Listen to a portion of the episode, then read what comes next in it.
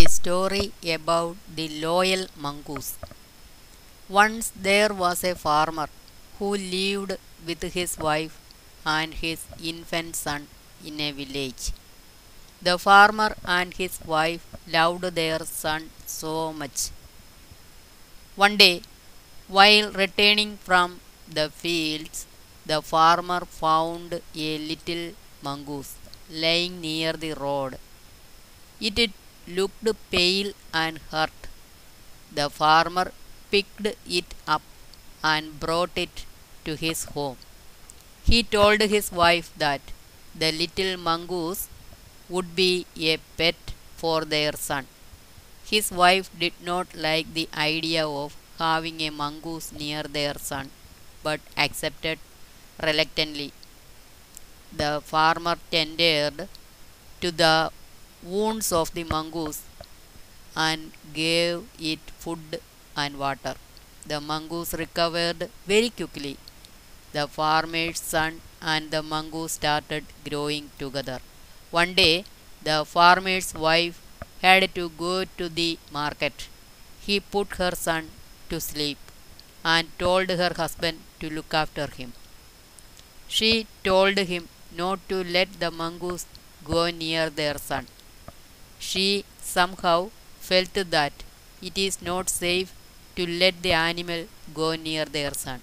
The husband assured her that he would look after the baby.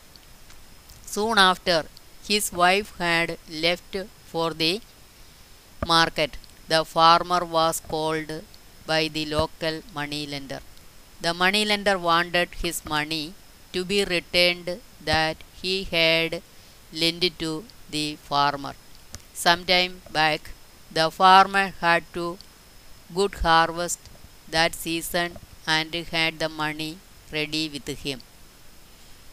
The baby was sleeping, and uh, thus the farmer could not take the child with him. He placed the child in his cradle and uh, left him with the mongoose. He believed that the mongoose was an intelligent animal and could take care of their son. After some time, the farmer's wife came back with a basket full, full of vegetables.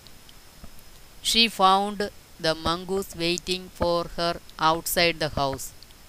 She looked at the mongoose and realized that something was not right. The face and paws of the mongoose were covered with blood.